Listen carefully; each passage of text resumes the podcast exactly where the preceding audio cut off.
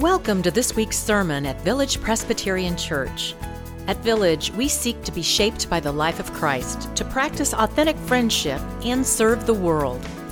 You're invited to join us at either our Mission Campus or our Antioch campus. For now, we hope you hear a word for your own life in this sermon.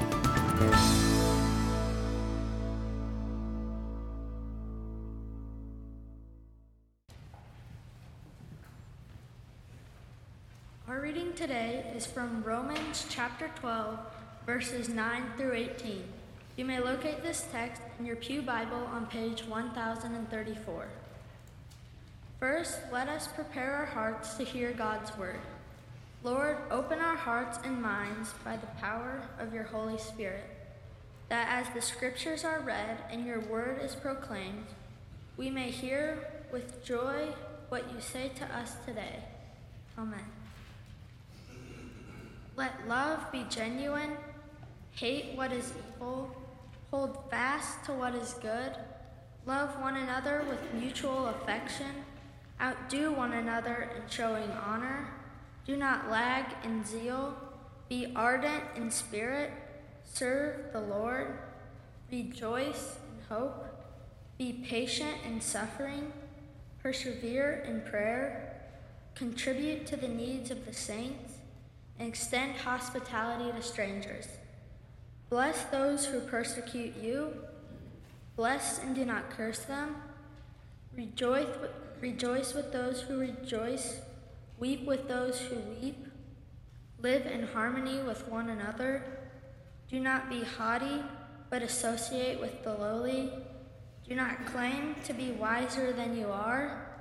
Do not repay anyone evil for evil but take thought for what is noble in sight of all. If it is possible, so far as it depends on you, live peaceably with all.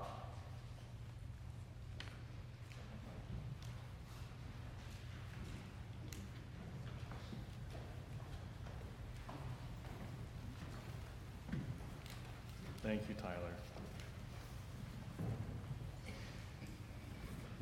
My friends Cheryl and Steve live in Atlanta, and last week, Cheryl received a Thanksgiving list from her mom. They live in Santa Barbara, California. Her mom and dad are traveling today to end up in Atlanta to spend the week with them. Uh, her mom's Thanksgiving list is not a list of food. Uh, her mom's Thanksgiving list, she said uh, in her email, I'm sending this to you because I would like it to be a nice Thanksgiving. Uh, her list is a list of the topics that they will not discuss during their stay with Cheryl and Steve there in Atlanta because it needs to be a nice Thanksgiving. So I asked Cheryl what precipitated this list, and she said, Well, this summer they were visiting her folks there in Santa Barbara, and her husband Steve and her dad Bill, they were golfing together. And there on the course, Bill turned to his son in law and said, So, are, are, you watching this circus of all these Democrats who are trying to run for president?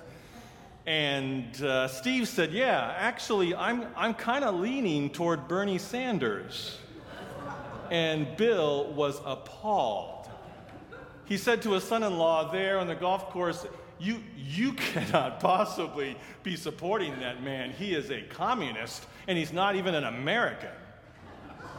And Steve said, uh, Well, Bill, um, actually, he identifies as a socialist, which is very different from communism and uh, he's a U.S. Senator, and last time I read the Constitution, you, you kind of have to be an American citizen to be a member of the United States Senate. Bill responded, Well, I don't care that you think there's a difference between communism and socialism. There really isn't. They're both un American. And further, that guy is a senator from Vermont. And that's so far north up there, all those people, they're actually Canadians and they shouldn't vote in the election anyway. It went downhill from there. That's why Cheryl got the list last week. Her mom said, I would like it to be a nice Thanksgiving. a number of us, we understand the calling for a list in these days. Um, a firm that does research on religion and the public, it's actually called the Public Religion Research Institute. As of last month, they said a record 74% of Americans, three quarters of the nation's adults, say we are not just polarized, we are in the extreme polarization category. This Public Religion Research Institute says they have never seen numbers like this before. Uh, last year, in the scientific journal, some researchers used data from 10 million cell phones and they layered that with voting records and voting districts. And they said that from 2016 to 2017, the amount of time people spent at Thanksgiving dinner decreased by 25%. A quarter of us who traveled to Thanksgiving dinner somewhere spent 25% less time at that dinner a year after the presidential election. We're not just polarized we're polarized in the extreme. Hence, Cheryl's mom's list. I understand her desire for a nice Thanksgiving. What's interesting is the Apostle Paul also gives us a list. You heard Tyler read it beautifully. This is the Apostle writing to the Christians, the fledgling Christian community in Rome, the capital city of the empire. They're trying to understand how they live together, this group of Jewish and Gentile Christians. And he has a list that he offers to them. Paul's list starts with let love be genuine, hate what is evil, hold fast to what is good, love one another with mutual affection, outdo one another in showing honor, do not lag in zeal, be ardent in spirit. Serve the Lord. Rejoice in hope. Be patient in suffering. Persevere in prayer. Contribute to the needs of the saints. Extend hospitality to strangers. Bless those who persecute you. Bless and do not curse them. It's an amazing list. Do not be haughty, but choose to associate with those who are lesser than you. Do not claim to be wiser than you are. Do not return evil for evil, but take thought of that which is noble in the eyes of all. It's an amazing list. If you'll permit me, I would like to share with you my own personal Thanksgiving list. My own personal Thanksgiving list would start first and foremost with prayer. When I taught at Columbia Seminary, after I was given tenure, I was elected to serve on the Faculty Evaluation Committee. This is the committee of faculty members who meets together and decides what we're going to recommend to the Board of Trustees for colleagues who are seeking tenure or seeking promotion from assistant professor to associate professor to full professor. It's an important committee. It was an honor to be on that committee. It's also an arduous task because you're dealing with colleagues and their lives. One of my colleagues came up for tenure, and we thought on the committee it was going to go very well. And as part of the process, we extend an invitation to the faculty to also share their comments. And a senior faculty member in her area wrote a scathing evaluation of her. He said that her academic work, her scholarship is shoddy that she is earning a reputation as being a poor teacher, that she should not be tenured at Columbia Seminary. And he decided to make this public by sending a copy to the entire faculty. She was devastated. She did not talk to him for six months. He didn't talk to her for six months. We were a small faculty, there were only 42 of us. It took work for them to avoid one another. I spoke to each of them individually and tried to get them to talk to one another. Their rift was breaking up the faculty, it was hurting our collegium. I asked them to care for one another, and they could not. She was too hurt and angry, and he was mad at us because we eventually voted to give her tenure, and the Board of Trustees approved that. It was a spring, and we were having a faculty lunch. He was across from me, and there was a seat open next to him. And she came in, and she surprised us all. She sat down right next to this colleague, and looking at him, she said, Good afternoon, Professor. He was startled. He looked back at her and he said, begrudgingly, Good afternoon, Professor. It was the first time I'd seen them talk to one another in six months. Later on that day, I saw her in the quadrangle on campus, and I went up to her and said, I saw what you did at lunch. That was amazing. What happened to you? And she said, I've been praying for six months. I've been praying the entire time, oh God, help my colleague understand how he is wrong. oh God, please give some insight and wisdom to this colleague of mine because clearly he's lacking both. And she said, just a few weeks ago, the Holy Spirit spoke to me and said, You're praying for the wrong person. You should be praying for yourself. She said it changed her heart. She began to pray differently. Whenever she would see him, whenever she would think of him, she would say in her heart, Oh Lord, help me to see him as your child. Help me to see that he too is a child of the living God, just as I am.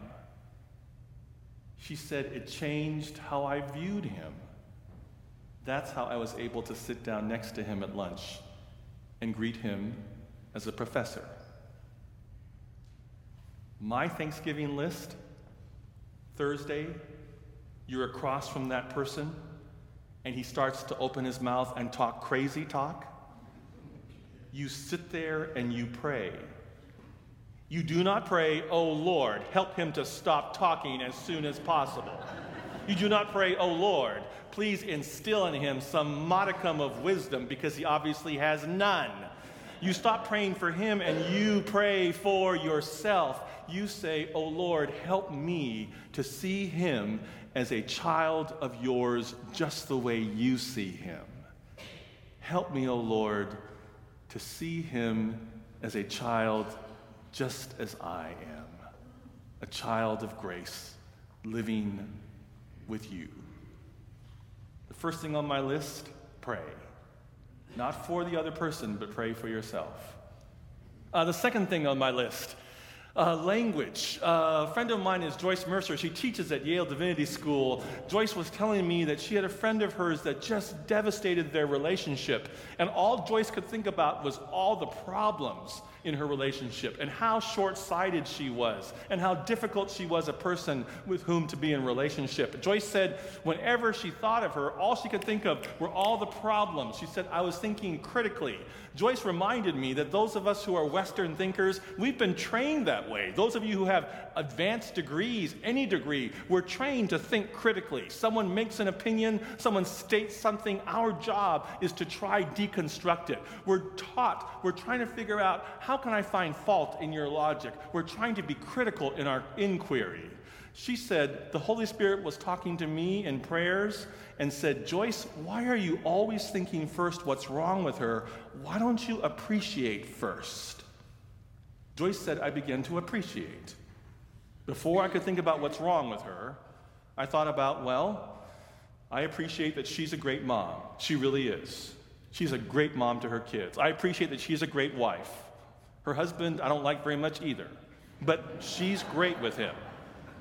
I appreciate that she's trying her best to follow you, O Lord. I appreciate that she's trying to be a disciple just like I am. Joyce said it changed her. I appreciate before criticism. First thing, pray. Second thing, the first words out of your mouth on Thursday, I appreciate. I appreciate that you have an opinion that's different from mine. I appreciate that we're at this table together. I appreciate that I'm your sibling, or your daughter, or your parent, or your friend. I appreciate. Joyce says it changes everything. Third thing, next words after I appreciate, help me understand. Uh, a few weeks ago, we had a, a person here from Kansas City's Conflict Resolution Center. And she said, This phrase, help me understand, is the number one coaching phrase that these leadership gurus are offering to chief executive officers of corporations, to chief financial officers, chief operating officers. She said, This phrase is being treated as gold among leadership around the world. Leaders who stop and say to persons with whom they're in conflict, Help me understand. She said, It changes the whole relationship. This counselor from Kansas City's Center for Conflict Resolution said, You use that phrase, suddenly you're in a different posture. You aren't in competitive posture, you're actually in a congenial posture. You're saying, Help me understand, not help me understand how you can possibly be such an idiot. That's not it. Help me understand how you've come to such passion around this help me understand how you see things so differently than I do. Help me understand. My Thanksgiving list pray. Second, I appreciate. Third, words out of your mouth help me understand. And then, Apostle Paul says, let love be genuine. Love one another with mutual affection outdo one another in showing honor to one another, live in harmony with all. The Apostle Paul says, love. Love. It's more important than you being right. It's more important than I persuading you to see the world as I do. On my Thanksgiving list, I want us to pray. I want us to say, I appreciate. I want us to say, help me understand. And I just want us to love. Just love. So while I was teaching at Columbia Seminary, I was invited to be the guest preacher at St. Andrew's Presbyterian Church in Tucker, Georgia, just north of seminary where I was teaching. It's a suburb of Atlanta. I preached that morning in worship, and then I said I would teach the combined middle school and high school Sunday school class. And so I walked into Sunday school class after preaching.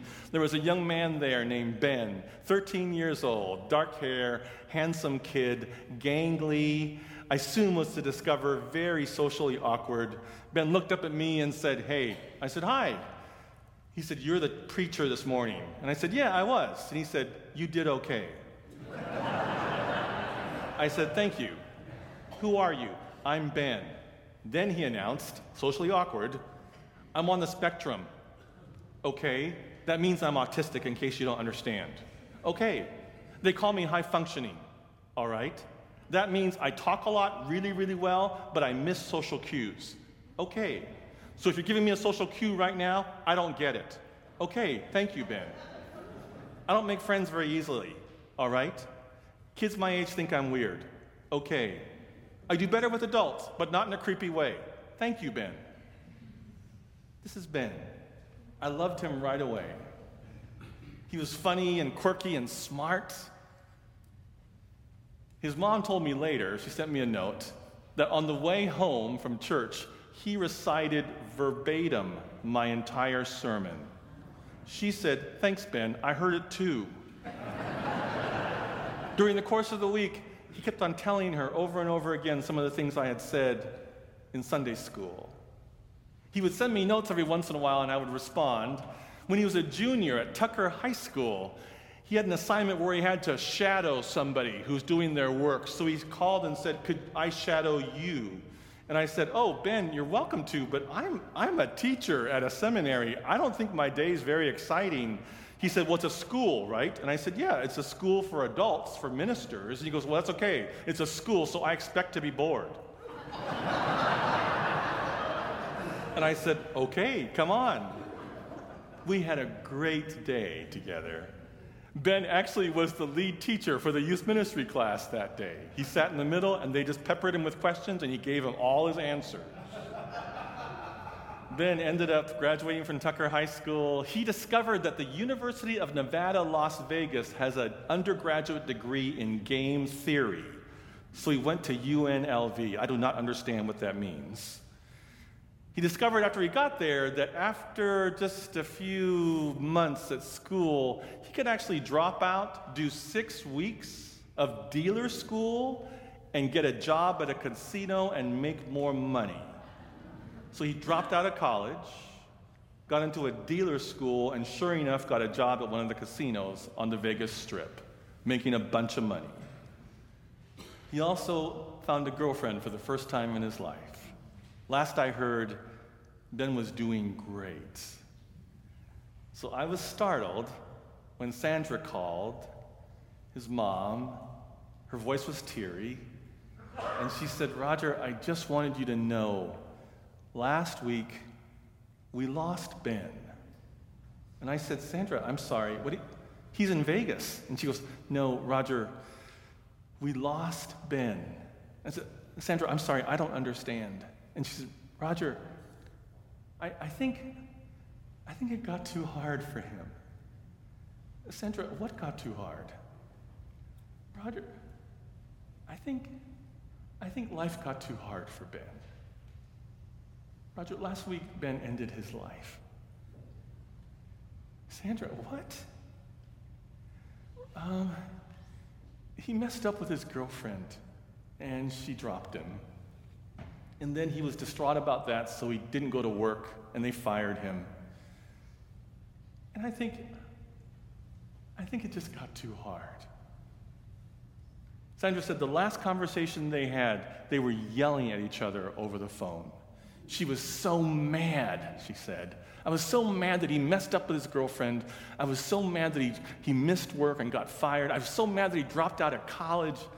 I was just so mad. Sandra said, I wonder, I wonder if you would if you would help in his service, his memorial service, the service of witness to the resurrection at church. I said I'd be honored. We had a marvelous service. We told stories. We laughed and cried. We celebrated Ben. We told him how much we loved him, how much we missed him. Sandra told me after the service the one regret she has is that when she was yelling at him and he was yelling back at her over the phone, when they hung up, she didn't say to him, Ben, you know I still love you. She said, Roger, I so wish I had said those words. I said, Sandra, you know this. You know right now that Ben is in the arms of Jesus. And you know that he is happy and at peace. And you know he knows in the core of his heart that his mom loves him. You know that. She said, I do. I just wish I'd said that to him. More important than your being right.